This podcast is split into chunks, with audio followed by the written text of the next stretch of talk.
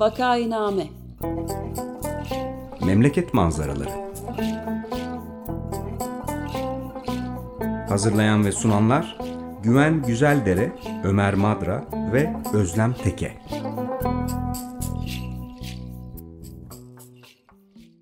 Günaydın Vakainame'ye hoş geldiniz. 95 FM Açık Radyo'dasınız.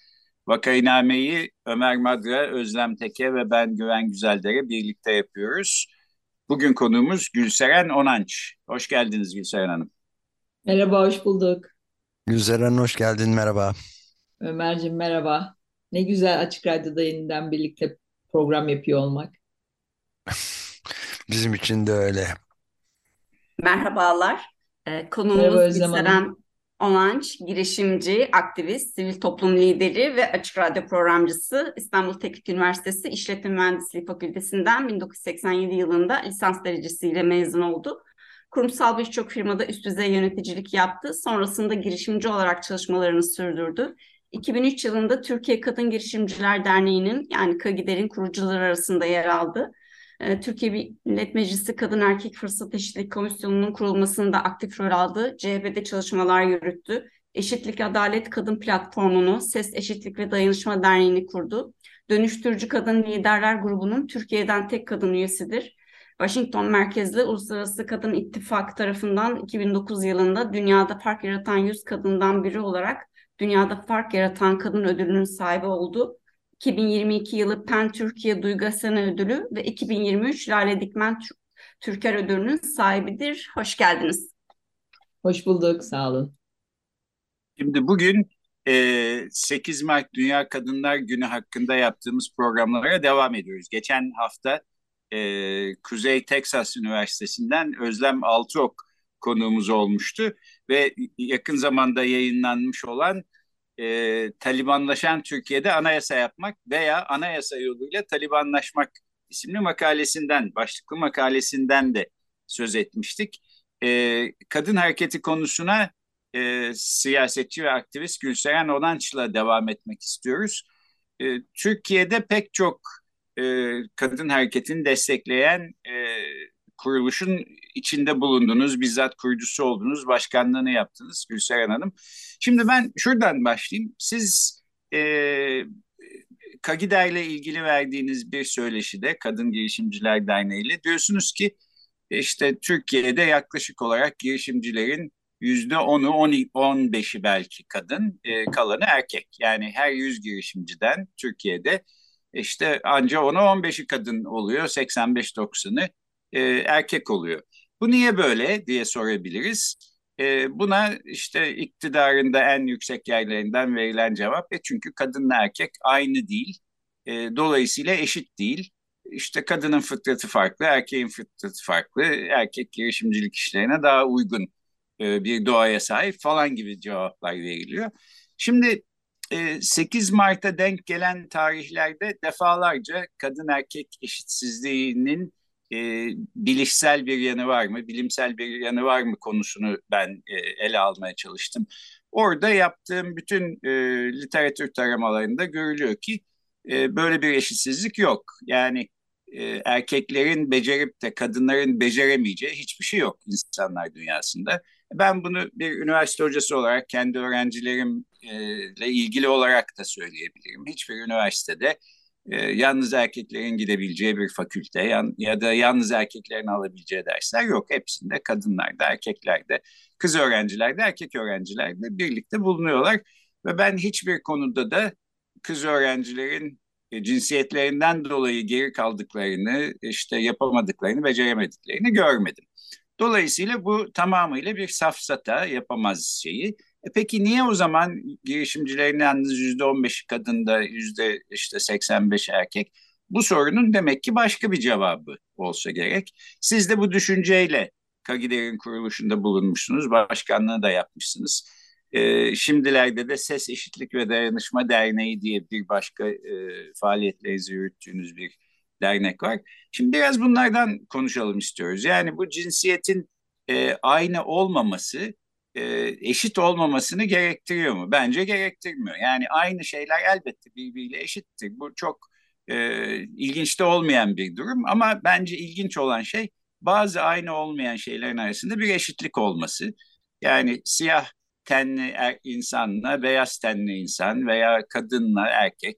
E, evet aynı değiller bazı farklılıkları var bedensel olarak ama e, bilişsel e, meselelerde tamamıyla eşitler ve neyi becerip neyi beceremeyecekleri konusunda da eşitler. Bunu bir türlü kabul etmek istemiyoruz gibi gözüküyor. 8 Mart e, vesilesiyle bu konuları da bir daha gündeme getirmek e, iyi olur diye düşündük. Kagider'in kuruluşu daha sonra Ses Eşitlik ve Dayanışma Derneği'nin kuruluşunda sizin motivasyonlarınız nelerdi? Sizin de söylediğiniz neden kadın ve erkek aslında biyolojik olarak e, belki de performans eşitsizliği olmaması gerekirken neden sonuçta işte bu gösterdiğimiz her türlü eşitsizlik yani e, hem girişimci sayısında hem e, siyasete katılan kadın sayısında yani toplumsal kadının varlığında neden bu eşitsizlik, adaletsizlik var?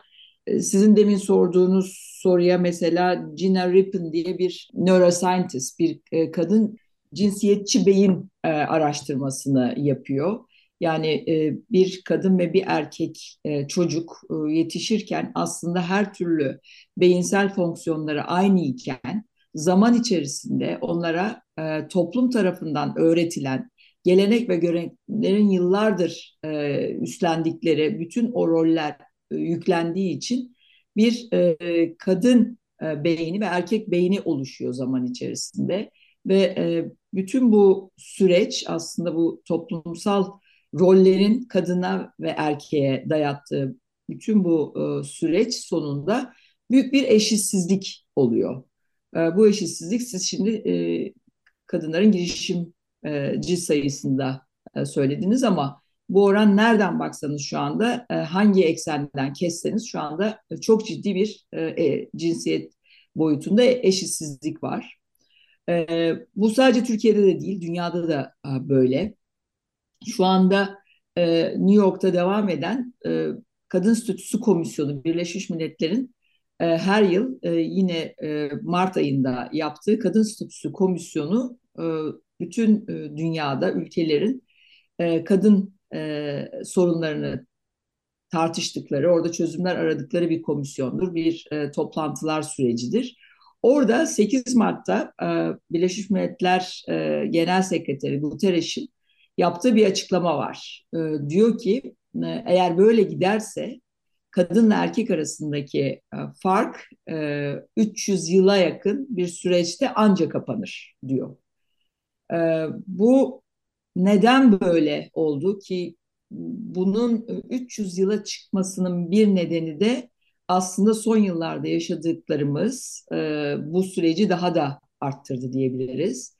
E, demin söylediğim bu toplumun e, her iki cinsiyete yüklediği cinsiyet rolleri. Bunu daha çok e, bir siyasi araç olarak kullanan muhafazakar iktidarlar e, ki dünyada muhafazakar sağın yükselişi son yıllarda yükseldikçe bu eşitsizliğe de hizmet ediyor, bu eşitsizliği de sağlıyor. Otoriter iktidarların da aynen bunun sonucunda e, yine bu eşitsizliğe hizmet ettiğini görüyoruz. Ee, yaşadığımız pandemi yani bu e, 2019 e, 2020 e, sürecinden sonra yaşadığımız bu iki buçuk üç yıllık pandemi süreci bu eşitsizliği daha da arttırdı. E, böylelikle e, gerçekten dünyada bütün hepsini topladığımızda üst üste e, en çok ayrımcılığa uğrayanlar aslında kadınlardır diyebiliriz. E, hem Türkiye'de hem dünyada.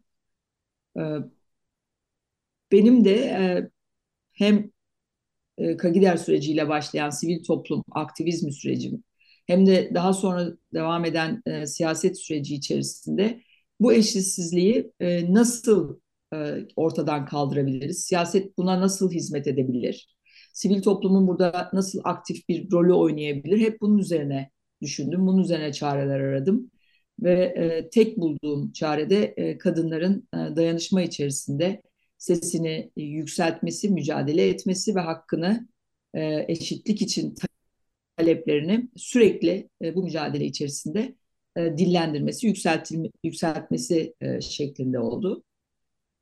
E, Ses Eşitlik ve Dayanışma Derneği burada geldiğim son nokta. E, burada bir başka yolu da e, çok önemli bulduğumuz bir başka yolu da uygulamak e, için kurduk e, Ses Eşitlik ve Dayanışma Derneği'ni. Eşitlik Adalet Kadın Platformu'nu yani bir dijital kadın haberciliği platformu kurduk. E, çünkü e, şunu gördük ki ki Açık Radyo'nun da burada aslında yıllardır yapmaya çalıştığı bütün bu dünyayı okuma, anlama, anlamlandırma süreci içerisinde biz bir feminist bakış getirmeye çalıştık. bu demin size sorduğunuz bu neden kadın ve erkek arasında bu kadar eşitsizlik var sorusunun özüne giden bütün sorunlara bir feminist perspektiften bakmak, dünyadaki gelişmelere bu gözlükle bakıp e, dünyanın gidişini bir feminist perspektiften değerlendirmek, ona ilişkin çözümler üretmek bizim Eşitlik Adalet Kadın platformunda yapmaya çalıştığımız şey.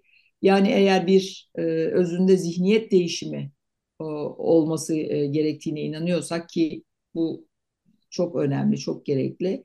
E, onun için e, öncelikle bu zihniyetin altında yatan gerçekliği, nedenleri ortaya koyup e, bununla nasıl mücadele edeceğimizi ortaya e, çözümleriyle birlikte koymak gerekiyor. Burada Eşitlik Adalet Kadın platformunda da biz e, dünyayı bu gözlükten okuyup kendi çözümlerimizi üretmeye, önermeye çalışıyoruz. Şimdi biz bir sene önce bir program e, yapmıştık yine 8 Mart haftasında. Gazeteci yazar Melis Alpa'nın e, o zamanlar yeni yayınlanmış olan kitabı Ben İstersem İlham Veren Hayatlar hakkında konuşmuştuk ve bu ilham veren hayatların e, konusu olan birkaç genç kadını da e, yayına getirmişti Melis Hanım. E, şimdi yani buradan şunu görüyoruz aslında çok zor koşullar içinden e, e, çabalayarak mücadele ederek de olsa bazı kadınlar akademiden sanata e, işte müzikten e, hukuka kadar her alanda e, ilham verecek başarılar e, sağlayabiliyorlar. Demek ki bu koşullarla alakalı bir şey. İşte kadının doğası, fıtratı falan gibi şeylere pek kulak asmamak lazım.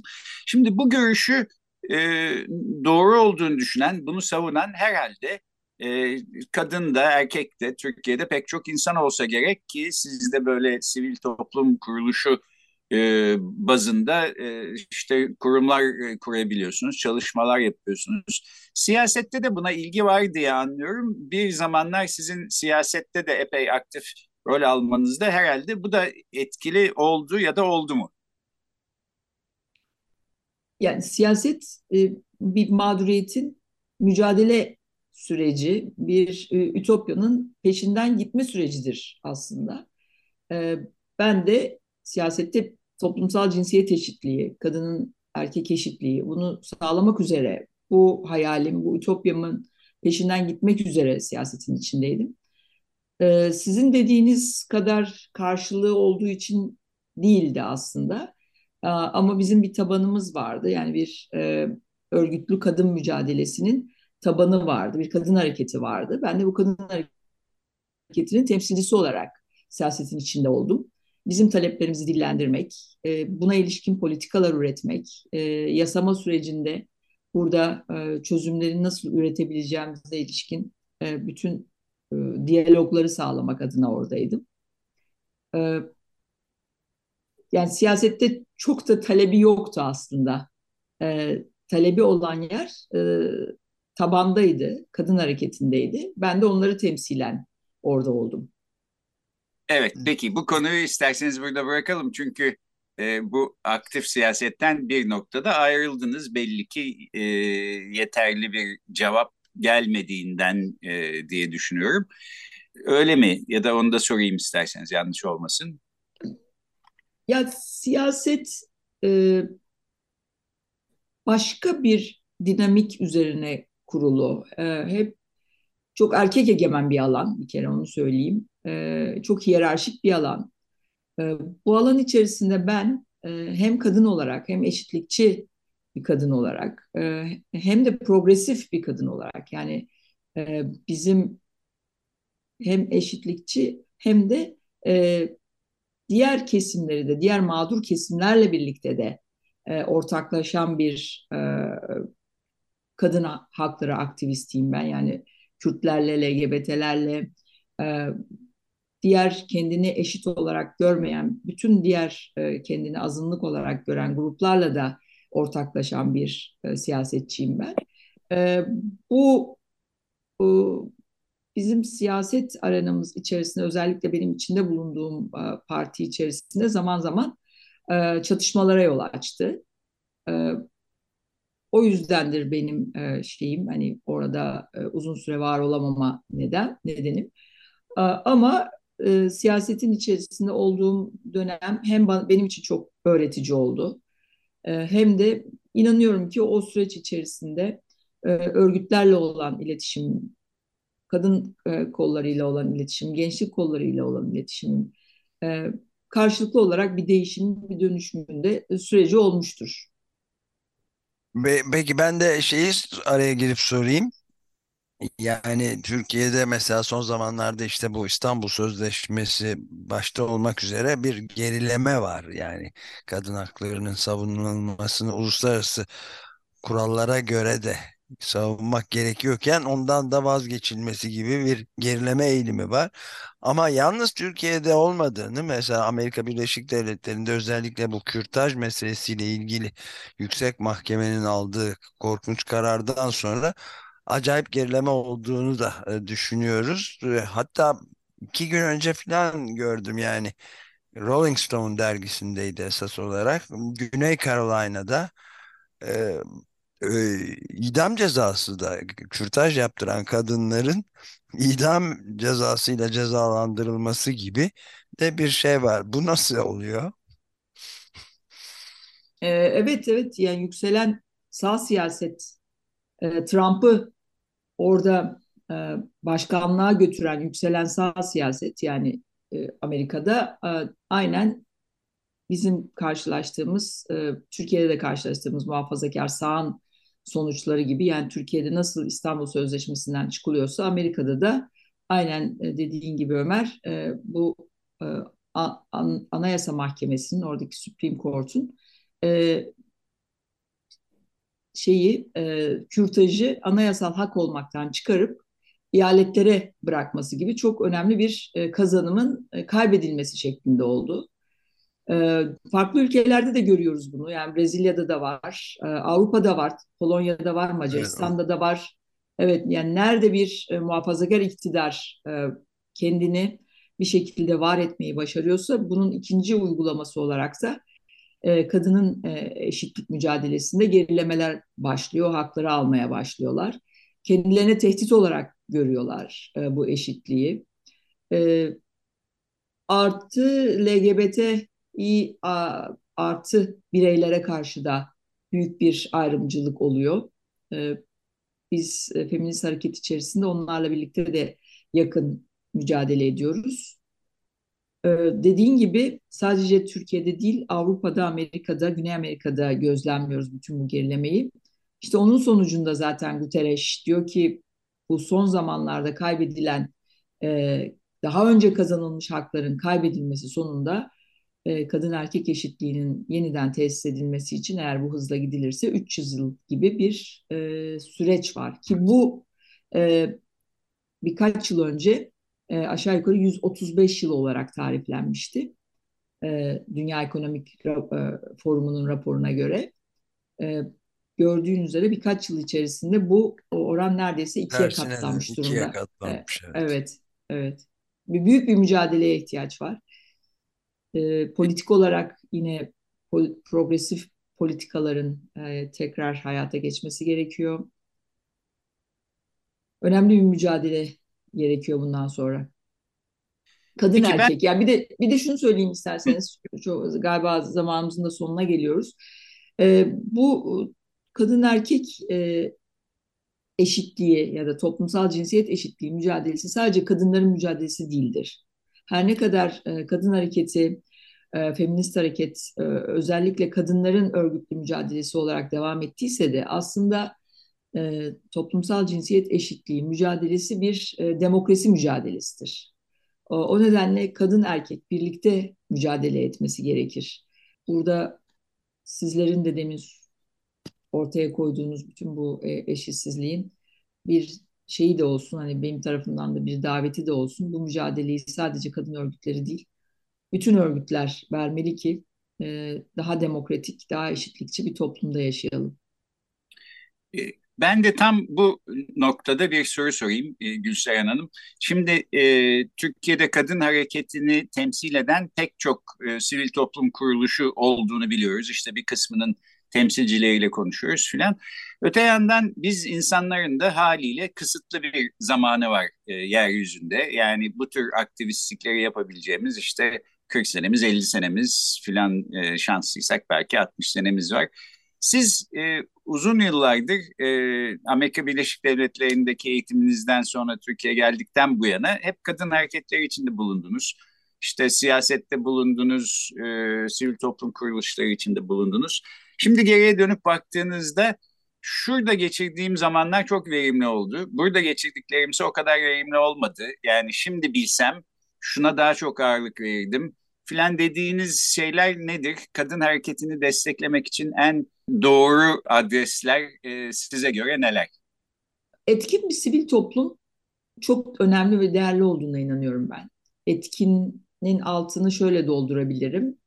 İyi politika üreten, yani siyasileri bunun uygulanması, benimsenmesi yönünde baskı uygulayan, iyi lobi faaliyeti e, yapabilen, uluslararası ilişkileri doğru götürebilen, Avrupa Birliği, Birleşmiş Milletler gibi uluslararası kurumlarla birlikte e, bu baskı sürecini, bu lobi sürecini iyi götürebilen e, sivil toplum hareketlerinin önemli bir değişiklik yapacağına inanıyorum. Nerede en aktif oldum, en etkili oldum derseniz ben e, sivil toplumda oldum derim. Hayal ettiğim kadar etkili, etkiyi siyasette yaratamadım. Her ne kadar orada çok şey öğrendiysem de etkiyi orada yaratamadım ama en önemli etkiyi sivil toplumda yaptım. Orada uluslararası ilişkilerle global kadın dayanışması içerisinde oradaki birikimi de burada kullanarak, Türkiye'deki kadın hareketinin e, bütün bilgi birikimini de kullanarak politika üretmek, lobi faaliyeti yapmak, projeler üretmek bana göre bu mücadelede çok e, etkili ya da en etkili yol oldu.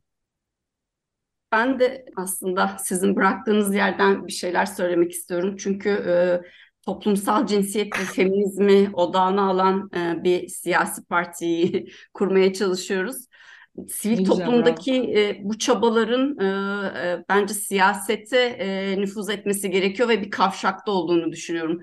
Ee, çünkü e, sistemsel bir sorunla karşı karşıyayız. Sizin o kadın girişimciliği ilgili bahsettiğiniz oranlara sebep olan şey aslında bizi bugünlere kadar getiren sistemin ta kendisi. Biz kadınların geri planda kalmasının bilişsel bir şey olmadığını biliyoruz ve e, özellikle son yıllarda da artan bir şekilde gördüğümüz ve feminist okumaların artması, tarihe, ekonomiye, iktisada, e, ve, ve bütün alanlardaki bu feminist okumaların artık e, toplumsal hayata e, odaklanması ve bu hayatı değiştirmesi, dönüştürmesi gerekiyor. Siyasetin de burada e, önemli bir rolü var. Sivil toplumla birlikte birbirini besleyen e, ve e, güncelleyen ve bunun toplumda karşılığını var edebilen bir süreci bence örgütlememiz gerekiyor. Bunun çok önemli olduğunu düşünüyorum. Yüzde yüz katılıyorum. Ee, böyle bir parti, böyle bir girişim çok etkili olacaktır. Umarım karşılık bulur.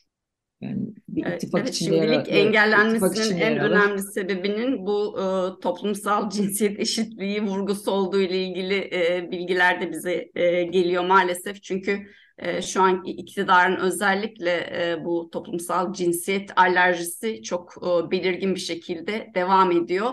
Ee, dünyada bu artan e, otoriter sağ e, eğilimle birlikte hatta bu dünyadan birbirinden de örnek alarak bu e, sağ otoriter liderler özellikle bu alanı baskılamaktan beslenir bir haldeler. Çok doğru, evet çok doğru. Peki programın sonuna geldik fakat Gülseren Hanım eğer Türkiye'deki ya da dünyadaki bütün kadınlara söylemek isteyeceğiniz birkaç cümleniz varsa son sözleri yine size bırakalım. Türkiye'de eşitlik için verilen bütün mücadeleler sonunda bir e, kazanım elde ettiğimizi biliyoruz. E, bunun bir tek e, yolu var, o da dayanışma içinde olmak. Ben mutlaka bir dayanışma ağının içinde olmayı, onun için yani bir eşitlik mücadelesini dayanışma içinde, bir sivil toplum içinde örgütlü olarak vermeyi çok değerli buluyorum. E, bütün kadınları örgütlü mücadeleye davet ediyorum. Bu mücadelenin sonunda, e, eninde sonunda eşitliği, adaleti, özgürlüğü hem kendimiz için hem ülkemiz için hem de dünya için tesis edeceğimize inanıyorum. Evet, peki çok teşekkür ederiz. Böylece e, programın e, programı da toparlayalım. E, Gülseren Hanım daha henüz geçen hafta e, PEN Duygu Asena ödülünü aldınız. E, Pınar Selek ve Haluk Levent'le birlikte yeniden tebrik ediyoruz. E, çok yeni bir ödül. E, bugün konuğumuz e, siyasetçi ve kadın hareketi aktivisti Gülseren Onanç'tı. Kendisiyle 8 Mart Dünya Kadınlar Günü vesilesiyle yapmakta olduğumuz programlar çerçevesinde Türkiye'de kadın hareketinin durumunu konuştuk. Çok teşekkür ediyoruz Gülseren Hanım. Çok teşekkürler, sağ olun. Çok teşekkürler Gülseren. Hoşçakalın. Sağ olun Melçin.